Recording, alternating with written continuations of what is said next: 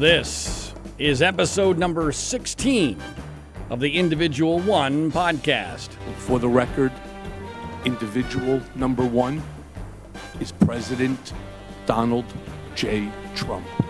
I am your host, John Ziegler. We're broadcasting, as always, from Los Angeles, California, distributed internationally by the Global Story Network.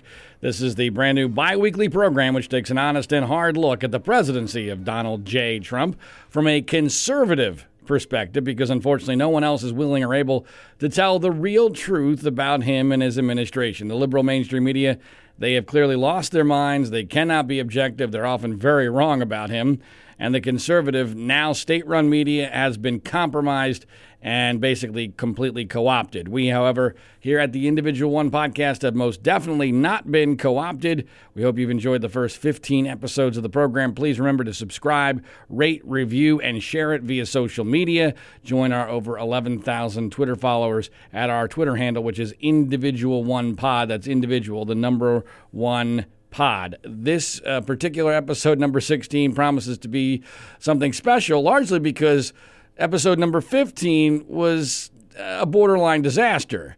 Uh, largely because of uh, you know the essence of my life, which is always if something can go wrong, it will go wrong.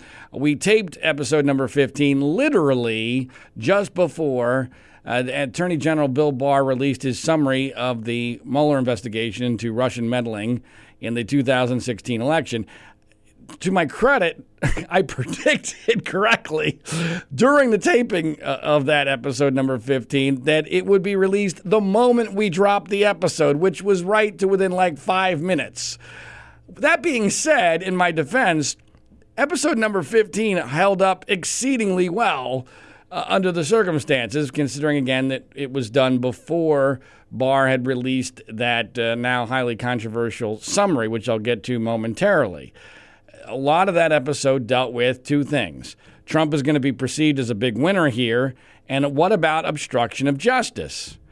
And I'm going to talk a little bit about both of those two concepts today, as well as this new Barbara Bush book, or book about Barbara Bush, which uh, is getting an awful lot of attention, understandably so, because of her comments about Donald Trump. We'll get to that a little bit later on, but uh, we are loaded for bear today. And much of this will be focused on the aftermath of the filing, not the revealing, but the filing of the Mueller investigation into the Russian meddling of the 2016 election. Now, to be clear, uh, if you've been listening to this podcast or reading my columns on Mediaite for the last several months, you know I was not surprised by the general conclusion. Although a lot of people who don't necessarily uh, listen to the podcast or read my stuff were still somehow ripping me. This is interesting. I, I, got a lot of people, I don't know what the number was, but in the dozens of people contacting me after uh, Barr's summary was out there, basically saying, Ziegler, when are you going to apologize for having bought into this great hoax, this great myth of Russian collusion? And I'm like, dude, hold on a second. Uh, you know who you're talking to, right? I mean, I, for months now, for months now, I don't know exactly the date that I started making this my mantra, but my mantra on this whole Russian investigation w- was as follows. If there was collusion, which I don't know if there was, Mueller's not going to be able to prove it. It's clear he hasn't proven it from the other indictments and the sentencing involved.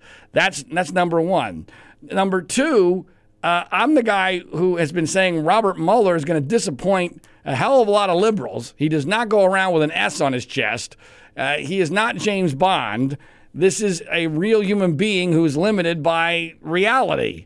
Uh, and he had been turned into a god by the, the most of the liberal media uh, to the point where I thought they were going to be exceedingly disappointed in what he ended up being able to prove, which is a key phrase here. What is true and what can be proven by a special counsel are often two very different things and may end up being the situation here. The part of this equation that really baffles me is that uh, Donald Trump in December of last year tweeted three times about an interview I did with Michael Isikoff, the co writer of Russian Roulette, because he thought it made a great case for there not being collusion between Russia and the Trump campaign. Uh, and and so it's just it's very bizarre to me that a lot of the Colt 45 uh, Trump supporters have been uh, attacking me as somebody who needs to apologize for having been wrong, apparently, about this issue of Russian collusion. Nothing could be further from the truth. I love the poorly educated. Uh, but I guess nuance is dead. I guess in their minds, if you're anti Trump, especially if you're an anti Trump conservative, you must have bought in fully to the whole Russian collusion uh, scenario, which I never did. I was open to it because there heck was a heck of a lot of smoke, much of it due to Trump's own mistakes and maybe by his own willful, uh, uh, purposeful strategy, which I'll get to in, in a little bit. But it, it's a, it's bizarre to me the the level of spiking of the football before we even know anything. Not one word about the Mueller report has been made public. All we have is a four page summary and there's celebration on the side uh, of Donald Trump, which is frankly bizarre. I, I, it, I mean, in a normal world, in a normal world where we could trust the attorney general and we could trust the president of the United States to be telling the truth, this would be the end of it. And you'd go, okay, uh, this was a big uh, misunderstanding. Thank goodness. Thank goodness, this cannot be uh, underestimated. Thank goodness our president is not a Manchurian candidate, is not uh, apparently under the thumb of, of the Russian government, did not collude with Russia during the election. Uh, and, uh, you know, this was just one of those weird quirks of fate that the way everything turned out, it just warranted this investigation. With me, it's just works, you know, it's magic. I, but we don't know and we don't live in that world. That's the sad part. We don't live in the world where we can trust that the president couldn't be so delusional as to spike the football in the way that he is and not have the actual data back up that conclusion.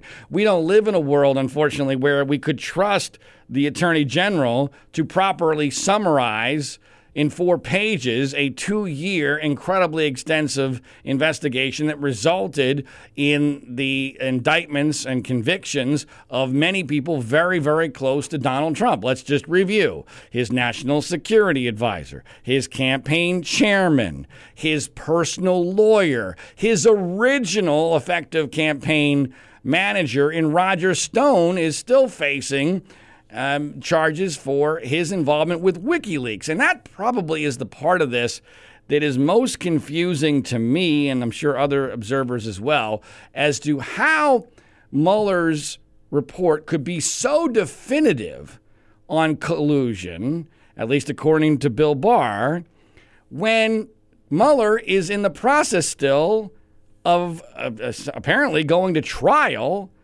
on against Roger Stone with regard to his quote unquote collusion with WikiLeaks.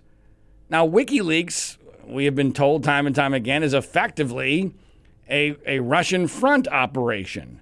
And Stone, for all intents and purposes, I mean, my gosh, he's been Trump's longest political advisor. And at the very beginning of the campaign, he had an official position. And then he left it. So how, that to me is one of the biggest questions on the collusion issue. How does how does Mueller square that circle? That I don't. And and this gets me to Barr because there is a scenario, and I, I hate that we even have to go down this path. We should not have to go down this path because, frankly, we're better than that. Well, unfortunately, we're not.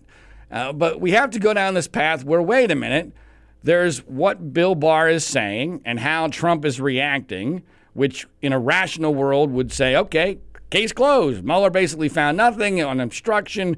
He didn't exonerate, but he couldn't prove it enough, or at least he decided to punt and let Bill Barr decide, which is also bizarre, which I'll get to that in a moment. But that, that should, in a rational world, be the end, mostly the end of this. And, you know, we'd be curious enough to find out, okay, I'd like to get some of my other questions answered and, and feel good about, uh, you know, what this was all based on. But we don't live in that world. And, you know, one of the things I, I question because we have to in, in the in the circumstances that we have, given the nature of this presidency and this administration. One of the things I question in the four-page summary that Barr provided is this notion that there was no collusion with the Russian government. Okay, I buy that. But is Barr making a distinction there between the Russian government and WikiLeaks? That to me is possible. We don't know that. Could possibly not be the case, but it's certainly rational. If you look at this from the perspective of Barr trying to put out a four page summary that is as positive for Trump as possible, he, after all, he is his attorney general and he was hired under highly suspect circumstances and has numerous conflicts, including the fact that his own son in law works directly for Trump. So if, if you if you presume that Barr has a self interest, which he does, to put as much lipstick on a pig as possible, that makes some theoretical sense. That okay, there wasn't in basically, uh, you know, based on the technical conclusions of Mueller, that there was not direct collusion between the Russian government and Trump. But there may have been, or at least theoretically, there seems to have been, unless there's something we're missing about the indictment of Roger Stone, some quote unquote collusion between WikiLeaks and Stone, which rational people could argue is essentially the same thing. But that, you know, the collusion element is not the part of this that I'm most focused on because I've never felt like that was ever going to be proven if it even actually happened. Partially because it's such a difficult thing to prove.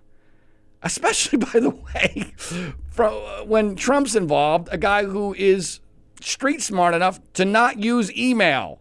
The guy does not use email. He's, he's like the last person on the planet that does not use email. Well, email in an investigation like this is one of the few ways you can prove something. Well, Trump doesn't use emails. And so, you know, when you consider the incredibly high threshold for proving a case like this against the President of the United States, a sitting president, especially, who has all sorts of powers that no one else on the planet has, like, for instance, the pardon power, which makes people far, far more hesitant to turn on him and far more willing to, to bite the bullet because they, they think, well, in the end, I'm going to be okay. And we don't know if that happened or not. So I've never, even if it happened, I've never been confident you could prove it. I'm also not confident that it happened even before Mueller's conclusion or apparent conclusion that it didn't, largely because it seems to me from the evidence that, that one, we never got that quote unquote smoking gun. And two, it feels like there was more hesitancy on the part of Russia for there to be collusion than there was for the Trump side of this equation. I've I have made the analogy. I did this in my Michael Isikoff interview that Trump tweeted about three times.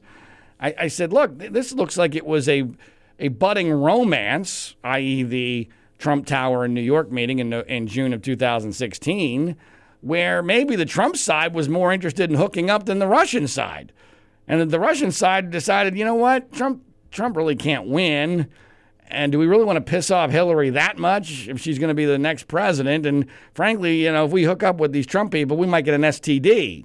I mean, that, that's that's what it feels like looking at the evidence. So I'm perfectly willing to accept that, okay, Mueller decided that there was no proof or strong evidence of quote unquote collusion between uh, Russia and Trump. I do have that WikiLeaks question that I would like to have answered uh, eventually. But I've also said many times that it's quite possible that Trump purposely set the goalposts at collusion because he knew that Mueller couldn't reach them there. So that was why that was the mantra. No collusion, no collusion, no collusion, no collusion, no collusion. Because theoretically, if there was collusion, Trump would know about it, right?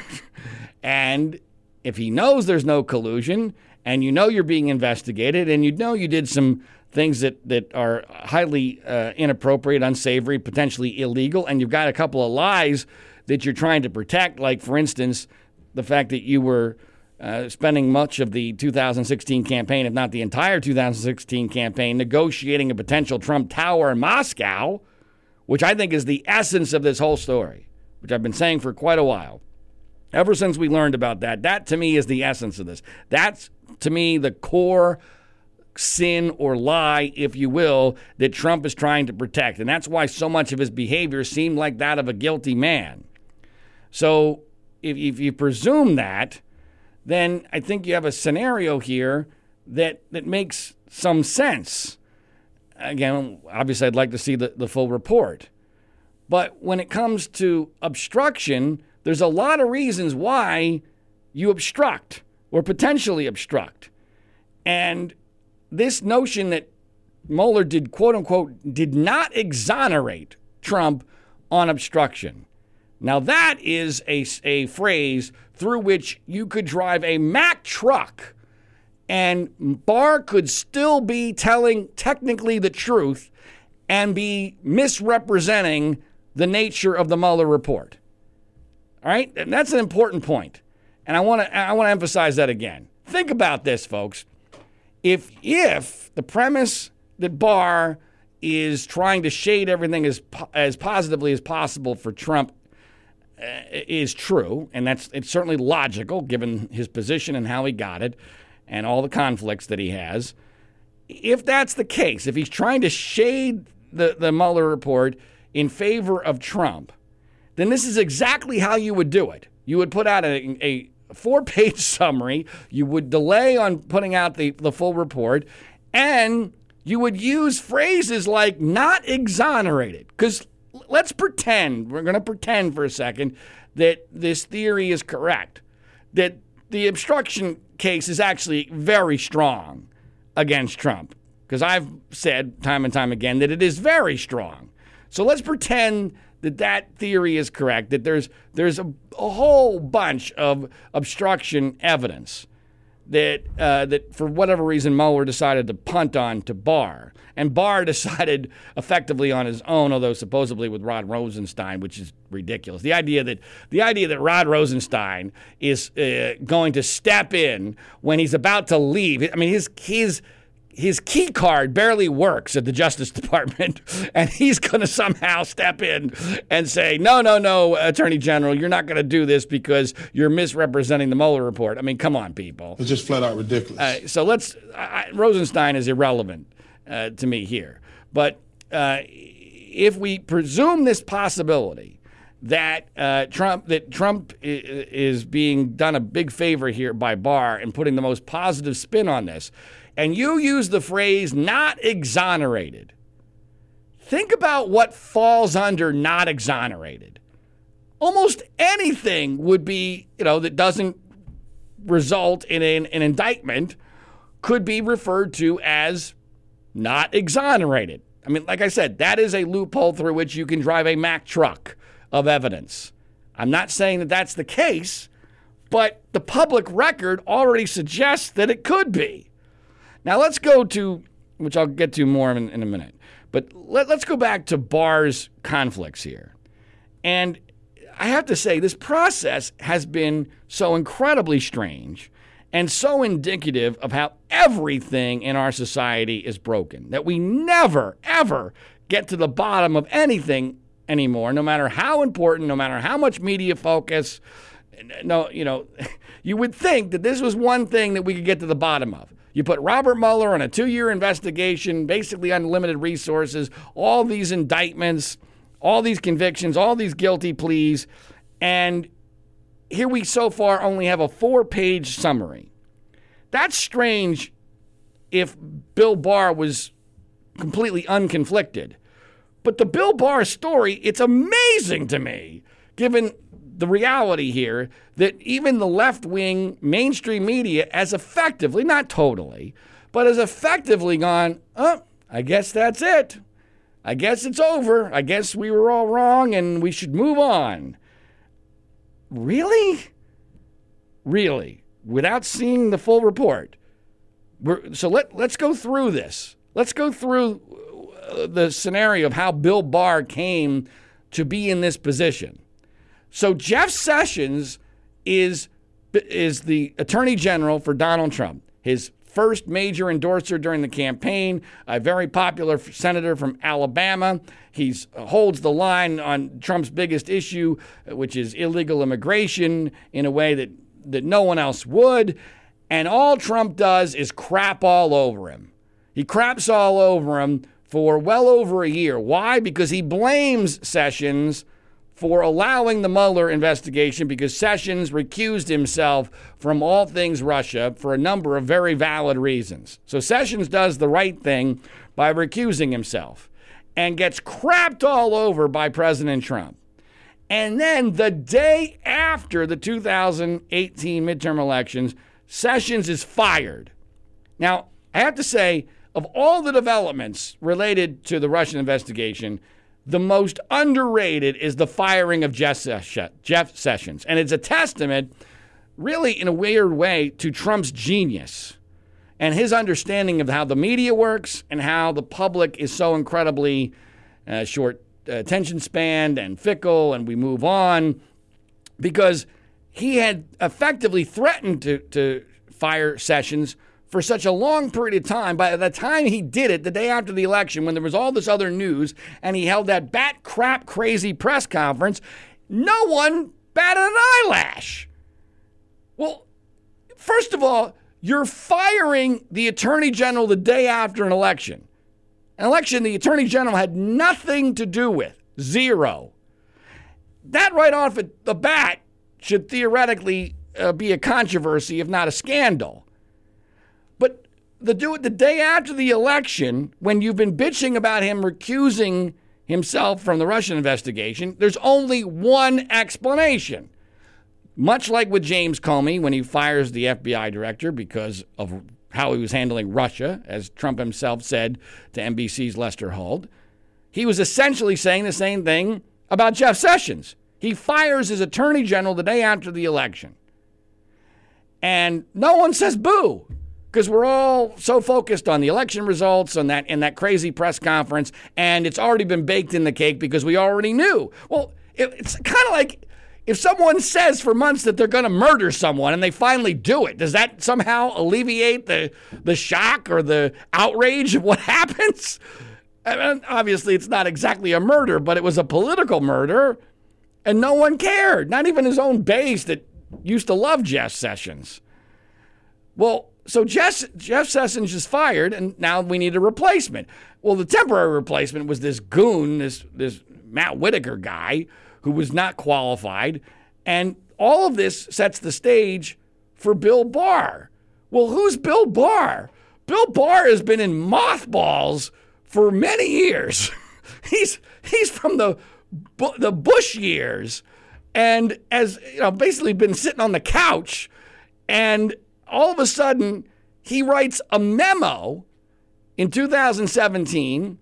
I believe it was late 2017, something in that in that range. He writes this 19-page or so thereabouts memo to Trump. No one asked him, as far as I know, to do this. He does this proactively, ripping the Mueller report and making the case that the President of the United States effectively can't be charged with obstruction of justice for doing the duties of his job. Now, all of a sudden, after this memo, Sessions is fired after the election, and who gets the job? Bill Barr. And oh, by the way, not to get all uh, conspiracy person, because I hate conspiracies and I'm not a conspiracy person, but I do believe in conflicts of interest and I do believe in people pursuing their self interest. Bill Barr's son in law works for you guessed it, Donald Trump. so, I mean, holy conflict of interest, Batman. So, so you get Bill Barr out of mothballs after he writes this anti-Mueller memo. He gets the Attorney General's gig just in time for when the Mueller investigation ends. It gets put on his doorstep. He writes a four-page summary absolving uh, President Trump from any uh, kind of crime with regard to Russia, which is what he says Mueller concluded, which again, I'm perfectly willing to accept with that one caveat question about WikiLeaks. And then he decides that while not exonerated, again, you could wow, what a loophole that is. I mean, anything you want fits under not exonerated, especially when you're the arbiter. You're, you're the one who's making the decision that I have decided that since uh, Robert Mueller has not made a decision, when we don't really fully understand why that is, since Robert Mueller hasn't fully made a decision on the obstruction elements of this, I have decided, supposedly along with Rod uh, Rosenstein, Rosenstein, that uh, that the obstruction charges do not meet the threshold for an indictment of the president of the United States, and so you know that's it.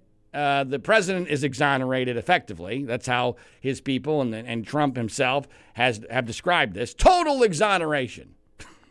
but how amazing is it that even when Trump is pseudo, you know, sort of exonerated, pseudo exonerated, but but his own attorney general specifically says not exonerated on obstruction, that Trump has the gall to go out there and claim that this is a 100% total exoneration. I mean, that's as classic Trump as it gets. Even when spiking the football, he's still lying about what his own attorney general has said. But the decision to decide that this did not meet the threshold for obstruction with regard to the president's involvement in this investigation, to me, is flat out bizarre and uh, absurd.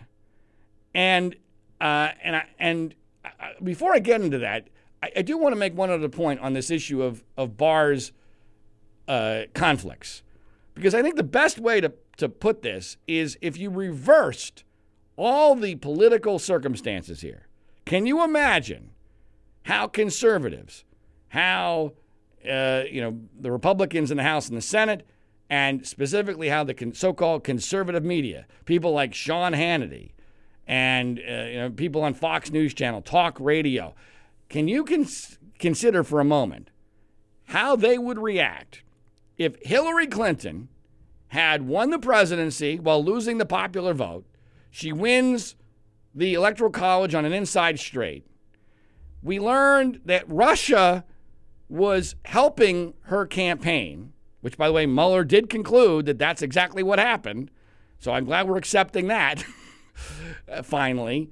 But so Hillary uh, wins a very close election, loses the popular vote. Russian hel- Russia helps her there's a two year investigation into her campaign by a Democrat, by the way. A Democrat investigates her campaign for two years, hands the results of the investigation and a final report over to her specially chosen attorney general, whose son in law happens to work directly for her. And then that attorney general releases a four page summary with some cryptic wording regarding not exonerating her and not having colluded with the government of Russia. And then the uh, liberal media says, okay, that's enough for us. Let's move on. Nothing to see here. Can you imagine the level of insanity that would ensue on the right? People would be going bananas. Sean Hannity and Mark Levin and Rush Limbaugh and a whole bunch of other people on Fox News Channel, their heads would explode under those circumstances, and understandably so.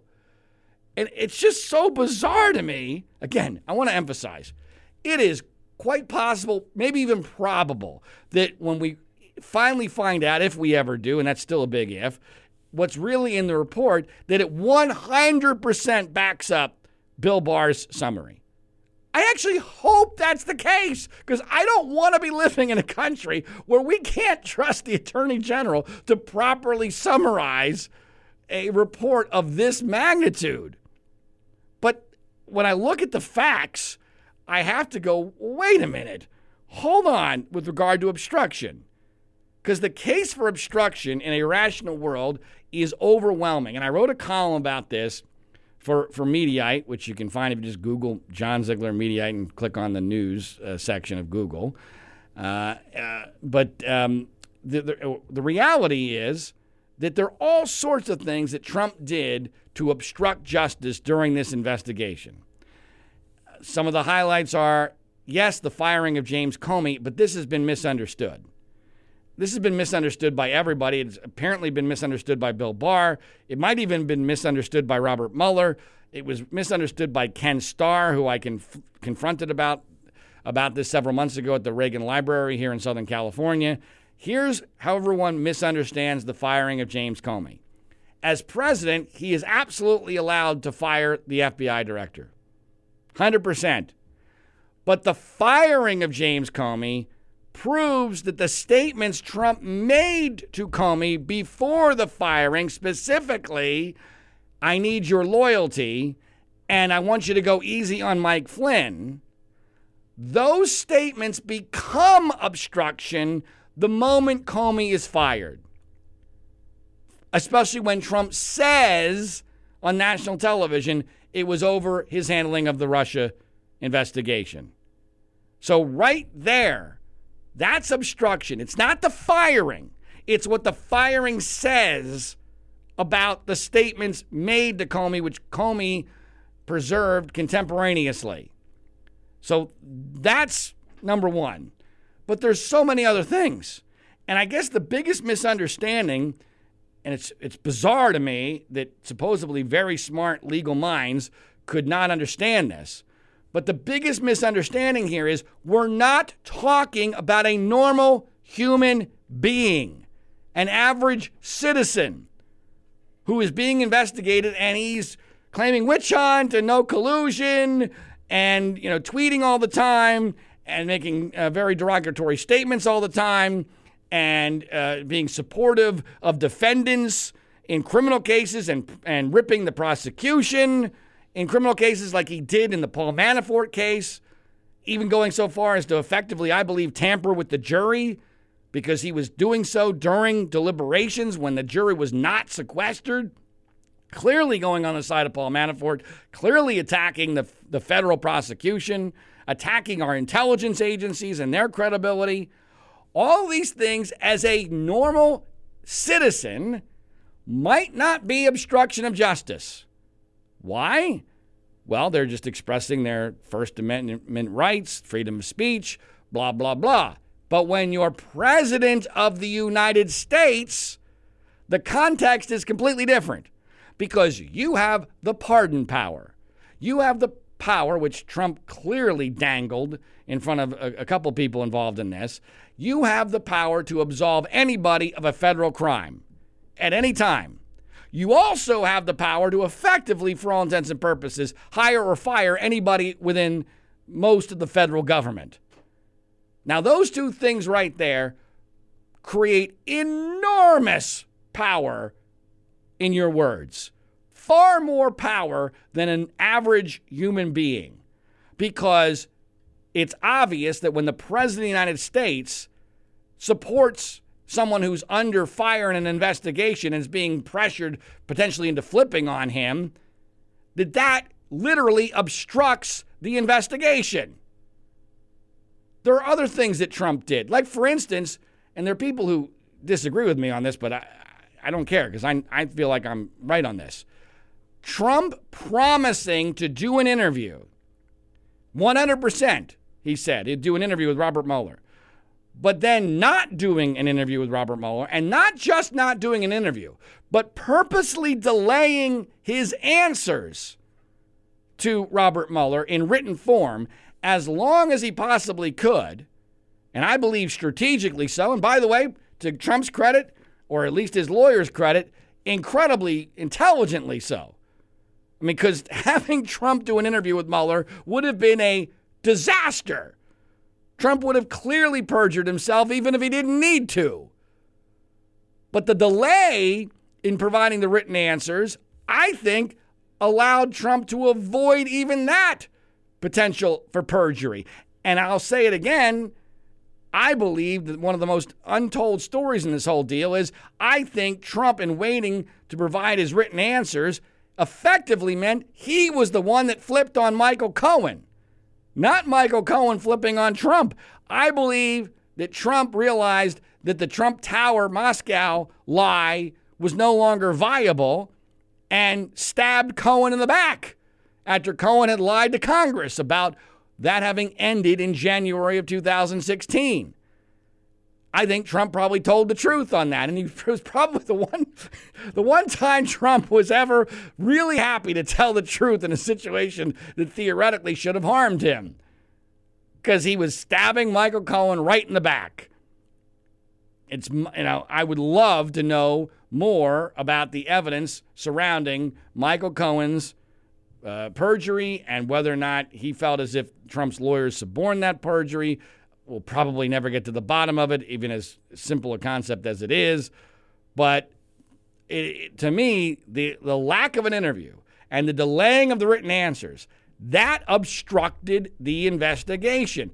And it's amazing to me, one of the things that's happened since Barr's summary that's gotten almost no attention is that one of Trump's lawyers went on national television and said that they will fight any effort for Trump's written answers to be made public. Now, how does that make any sense if Trump is exonerated by this report? Seriously, people? It's just flat out ridiculous. This, these are the written and not even not even the testimony, the written answers, which are effectively written by his lawyers. His lawyers still won't allow those to be made public? Why? Why? Well, I got several possibilities, but the number one that pops into my head is I think Trump acknowledges the full extent of the Trump Tower Moscow project. And I think, based upon Rudy Giuliani's statements several months ago, I think Trump tells them that this happened all the way through to the end of the election which I, again, I go back to this as being the core issue in all of this. I think Trump never thought he was going to win. He was hoping to leverage the Republican nomination into Russia taking him seriously enough to where he could finally build this Trump Tower in Moscow. And then when he won, it was like, oops, well, I guess we can't do that because even that's too far over the line, even for me. And that's when it finally ended. And it, it's, it would certainly make a lot of sense if Trump's written answers finally expose that for sure. But the idea that the president is going to get away with not having, first of all, not having the full Mueller report released, which my understanding is it's not going to be, and and it's going to be you know supposedly weeks, not months, before whatever the hell else they do release of it uh, finally does become public domain. But the idea that his written answers, written answers, are not going to be part of that or that they're going to at least fight that, that to me blows apart the notion that you can take credibly this idea that the Mueller report, quote unquote, exonerates Donald Trump. But let's get back to the obstruction. So there's all these things that Trump did. And I haven't even gone through the whole list because under obstruction, you could argue a lot of things that Trump did that for a normal person would not be obstruction when your president absolutely is obstruction of justice. But this this idea that somehow Trump didn't have ill intent or that ill intent could not be proven. This is a big part of Barr's philosophy here in deciding that uh, that Trump would not be indicted for obstruction of justice. This is absurd. This is dangerous. Uh, this is nonsensical, in my view, because the uh, the concept is well, because there's no underlying crime that the obstruction is about. In other words, you're you're not obstructing the ability to find out about a crime because supposedly that crime didn't exist, i.e., conspiracy with Russia. That somehow, therefore, you can't prove obstruction because you can't therefore prove intent. Well, that's juvenile. It's borderline imbecilic because here's why. This, again, is not an average human being. This is the President of the United States in his first term of office. That means he is the ultimate political being. He's going to run for reelection. His, he is the party standard bearer. Everything surrounding him has enormous, quite obviously, political ramifications. That means he has a vested interest in keeping secret damaging information. Damaging information like the fact that he spent the entire 2016 presidential campaign trying to do a land deal with Russia and lying about it. That's the damaging information. Now, the irony here is Trump probably underestimated his own cult in realizing that that information wouldn't be that damaging to him. because, after all, I love the poorly educated. So I think Trump underestimated that he could get away with that. I think Trump actually thought, you know what, that you know, I could shoot someone on Fifth Avenue, but if they find out that I was doing that, that's going to be trouble. That was probably an incorrect assumption on his part. It was understandable back when we were living in the rational world. In the rational world, that is game, set, match. In the rational world, that's the Republican Party revolts and he doesn't even get the nomination in 2020. But I fully realize we don't live in that world. So here's what the ill intent was, Bill Barr. The ill intent was uh oh, Robert Mueller's going to investigate Russia for two years. He's going to find out that I was trying to build a Trump Tower in Moscow throughout the entire campaign, right up until the moment I won. That's the ill intent. It's not difficult to figure this out. That's the ill intent here. And, and, and Barr effectively is treating Trump like he's a child, which he is in a lot of ways. But, you know, it's kind of like, you know, I have a two, almost two year old at home. And the two year old will oftentimes, you know, hit mommy or daddy or her sister. And, you know, the, the excuse always is, well, she didn't really mean it. She doesn't know what she's doing, or it was an accident or whatever. And, you know, effectively, we're determining no ill intent. That's it, basically what Bill Barr's doing with Donald Trump. Well, you know, we can't figure out his intent because he's just a child. While also simultaneously giving Trump all the benefit of the doubt that a president would get with regard to the burden of proof and the threshold for evidence, which, by the way, I agree with. This is, I, I do agree that, you know, whether it should be a lot by law or just by the way human beings work is, is up to uh, debate, but I totally get the idea that, yeah, you make sure that the evidence is rock solid if you're going to go after the President of the United States on something like this. I get that, especially when there is no provable underlying crime that is being obstructed. I get all that. But unless Mueller has some truly exonerating information, and, Mueller, and, and Barr describes in the summary that Mueller effectively made both arguments in the report the argument for obstruction and the argument against obstruction. Now, my guess is Mueller was just trying to be fair there. My guess is Mueller probably put in all the stuff that that I have described and others have described as wait a minute, this this really obstructed the investigation. And then probably put in a whole bunch of other stuff as well, but the president does have the right to fire his own FBI director. Yeah, but that's not the point. It's not, again, it's not the firing of Comey, it's what the firing of Comey says about Trump's own statements to Comey before the firing that are obstruction. It shouldn't be that difficult to understand. So, look, I have obviously great suspicions, especially on the obstruction situation, as to what's really going on here with Bill Barr. Whether we're ever going to find out for sure, I don't know. I don't have any confidence in that. And I, I really do wish we lived in a world where I could look at this and go, well, Barr wouldn't put himself in an embarrassing situation by overstating or understating, depending on your perspective, uh, Mueller's report. He wouldn't do that. And our president and the people around him wouldn't be dumb enough to spike the football to the level that they are unless they were sure that it really was a legitimate exoneration. But the facts and the records show that we don't live in that world. We don't. It's it's pathetic. It's sad. You know, I, I do wish that we're better than that, but we're not. That's where we are, and you can't you can't suddenly forget that you're dealing with Donald Trump here. And let's be clear about what Donald Trump, what his philosophy is on lying or deceit. His entire philosophy on lying is lie or deceive today, and by the time anyone figures it out, if they ever do, they will have moved on and they won't care that much.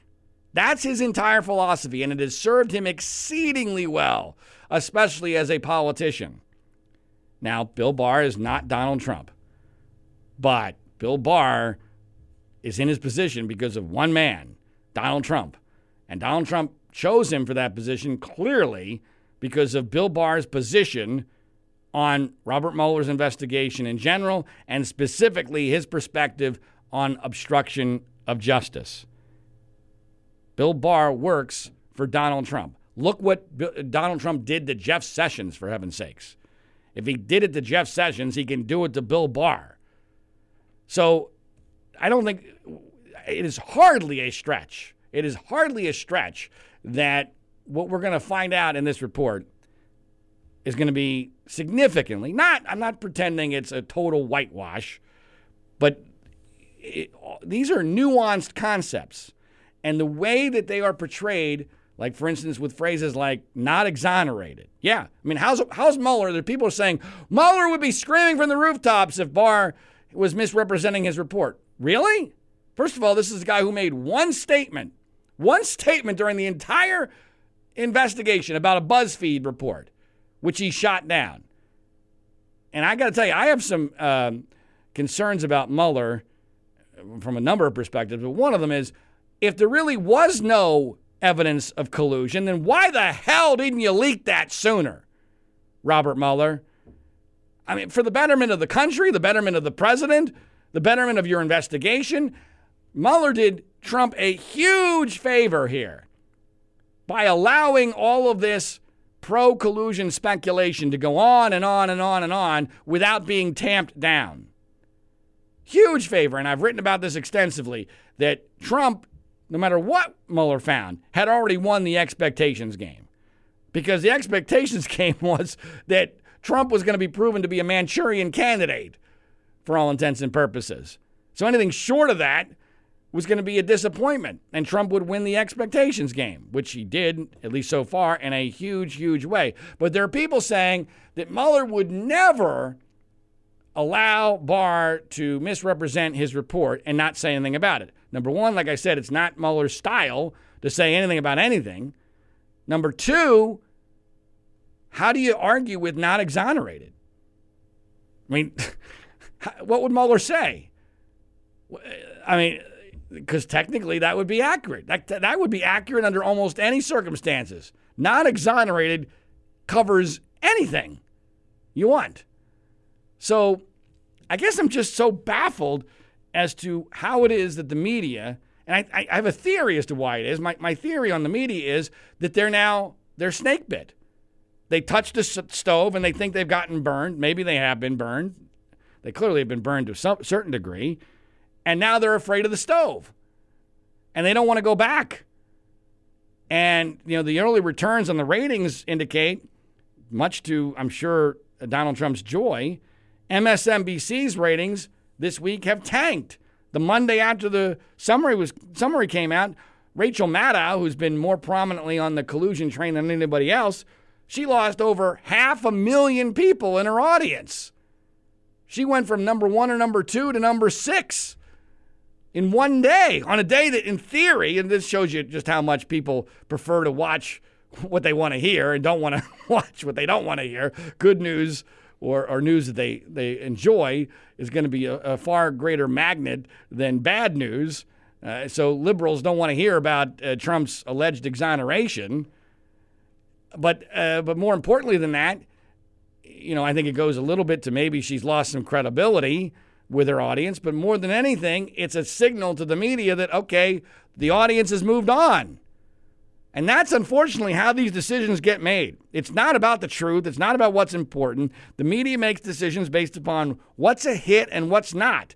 And part of why the, the media overplayed their hand on Russian collusion is that for a long time, the story was a hit. The narrative was a hit. The miniseries was a hit.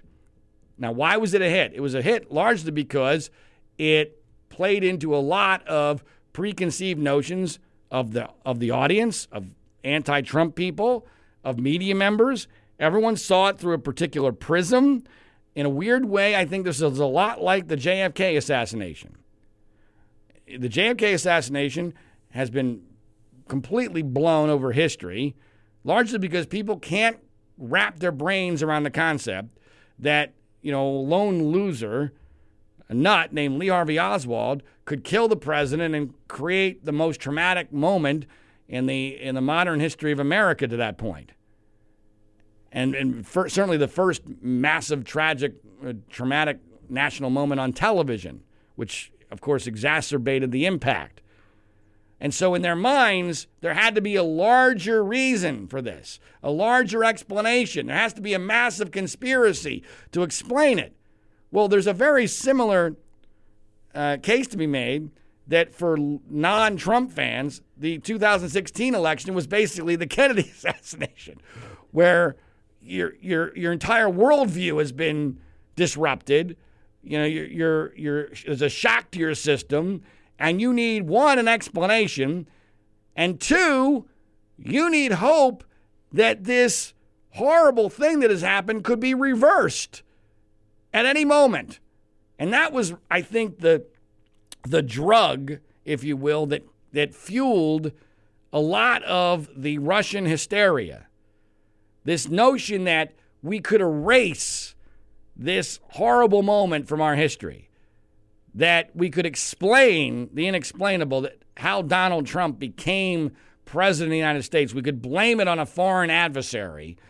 And if we could prove it, we might be able to get rid of him before the four year time limit.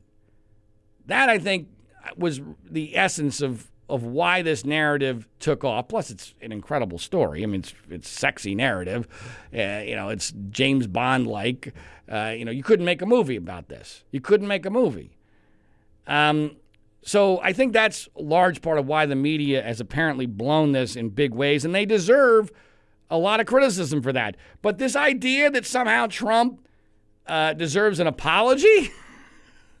now, come on, people. It's just flat out ridiculous. This all happened because of Donald Trump's own actions. The narrative that Trump was wronged here is, is, as Charles Barkley says, flat out ridiculous. This was his fault. This was the opposite of a witch hunt. If this was a witch hunt, Robert Mueller would have made sure that he at least got Trump on obstruction. Why didn't he do that? Well, because he wasn't actually involved in a witch hunt. That was all bullcrap. The witch hunt narrative was bullcrap because Trump needed to discredit Mueller.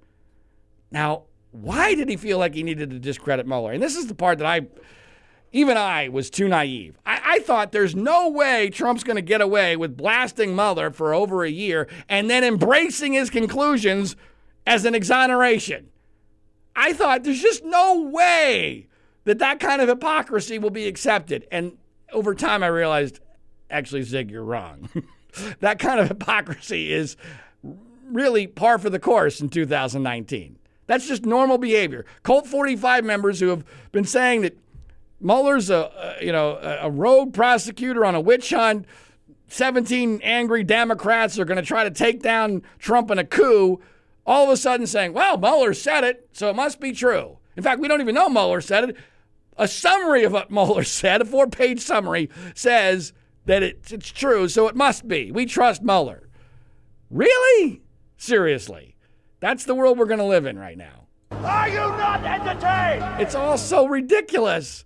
It's so absurd. Everyone's such a damn hypocrite on every side of the aisle Republican, Democrat, conservative, liberal. Everybody's a hypocrite. Everybody is wrong. Every, you know, that maybe is the number one lesson of this whole thing is everybody's awful. There's nobody I think more highly of at the end of this thing, or where we are currently, if you want to call it the end, than at the beginning. Not one person. Not even Robert Mueller. I think less of Robert Mueller based upon what we currently know. But he was not involved in a witch hunt. That's obvious. So, look, the bottom line here is that Trump won. Did he deserve to win? We don't really know yet. And will there be some backlash later? That's still to be determined. So we'll keep on this. uh, on the Individual One podcast, but I, I think that oh, there's a lot of things that are, are not being articulated publicly that hopefully you've heard in this podcast that are really important and that I hope uh, people won't forget about. And this notion that after two years we're just going to just move on because a four-page summary was put forward by Bill Barr is is asinine to me. Uh, I hope we find out what's really in the report, and I hope that the conclusions are true. I really do, because I don't want to be living in a country where our president isn't exonerated of these kinds of uh, charges, or at least isn't, you know, is found not to be guilty of these kind of charges. I don't, I, I don't want that, and it's certainly not cause for celebration that he wasn't indicted. That's not uh, exoneration, no matter how you slice it. That's getting away with stuff because you got lucky or you hired the right people as your attorney general or they just couldn't prove it or what have you. That's not cause for celebration. Now, in our remaining moments, I at least want to mention that there's a new book out about Barbara Bush where uh, she blames her heart troubles on uh, Donald Trump and his election and his presidency. She says before she died that she does not consider herself to be a Republican. And she even kept a gift that she received of a Trump countdown clock. In other words, a clock counting down the number of days and hours until uh, Trump is out of office on her bedside until she died. My first thought when I heard that was how much does Donald Trump want to tweet something to the effect of, Hey, Barbara, the countdown clock uh, struck zero on you, but not me.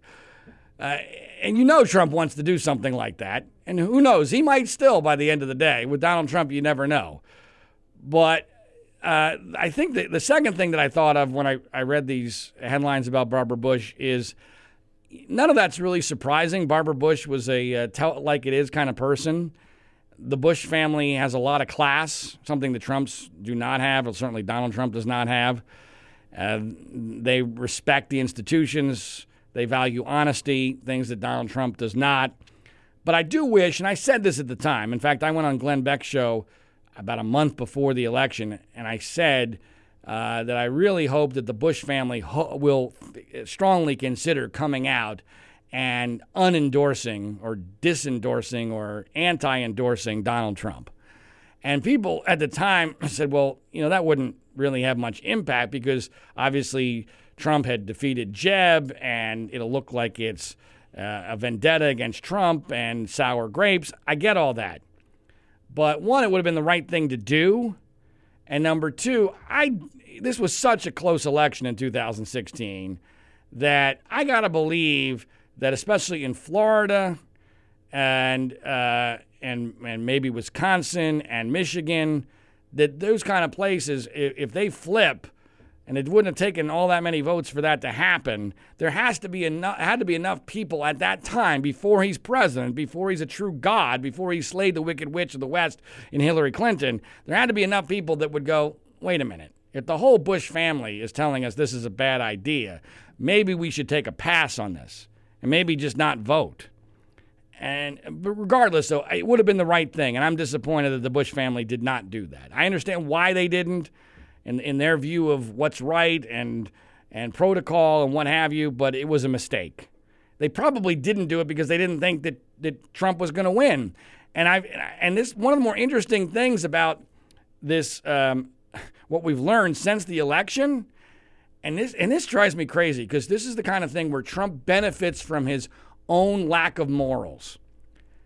I do believe that part of the perfect storm of what happened in 2016 is that because Trump was saying the election was rigged, remember this? It's rigged. It's rigged against me. The whole system's rigged against me. This was one of his mantras. Because of that, and because President Obama thought that Hillary would win, I think that he was holding back and urging others to hold back, like, for instance, the Bush family.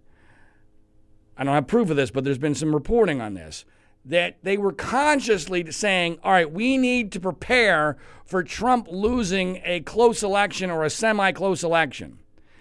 And that under that scenario, we need people to be able to come forward with their powder dry and say, stop it, knock it off. Trump lost. And there's so few people who might be respected among Republicans to make that that the, they make that stand to send that message. People like a Condoleezza Rice, people like the Bushes.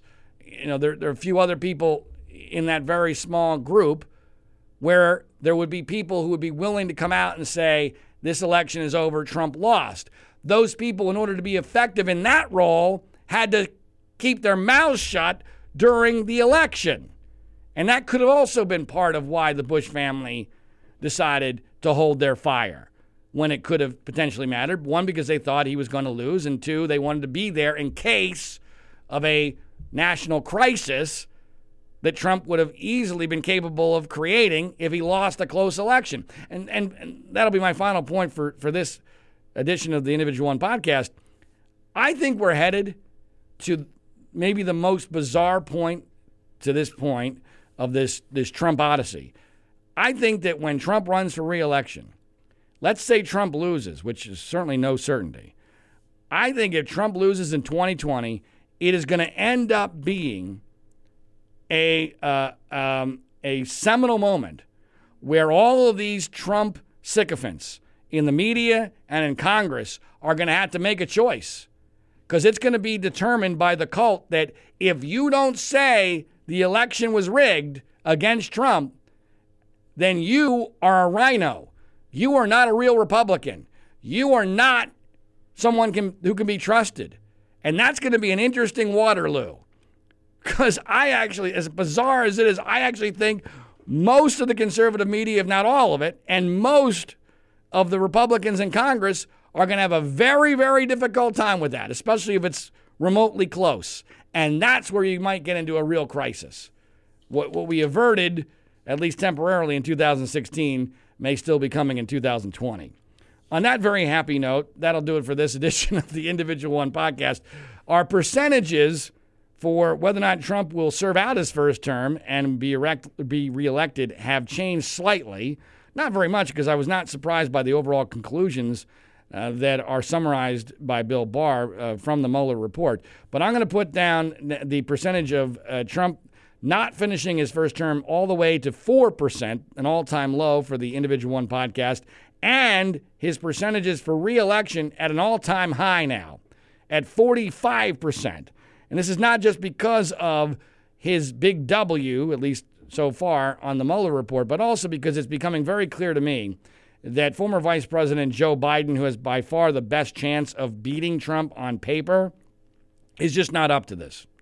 It looks like he's going to run, but based upon his apology for having called Mike Pence a decent guy, and yesterday he apologized again for his role in the Anita Hill hearings and essentially apologized for being a white guy and he did nothing to uh, attack Trump for his uh, ridiculous statements about John McCain, who was a very good friend of Joe Biden's, clearly because he was afraid of this narrative of him being friends with Republicans, hurting him in a Democratic primary. All these things together have made me come to the tentative conclusion.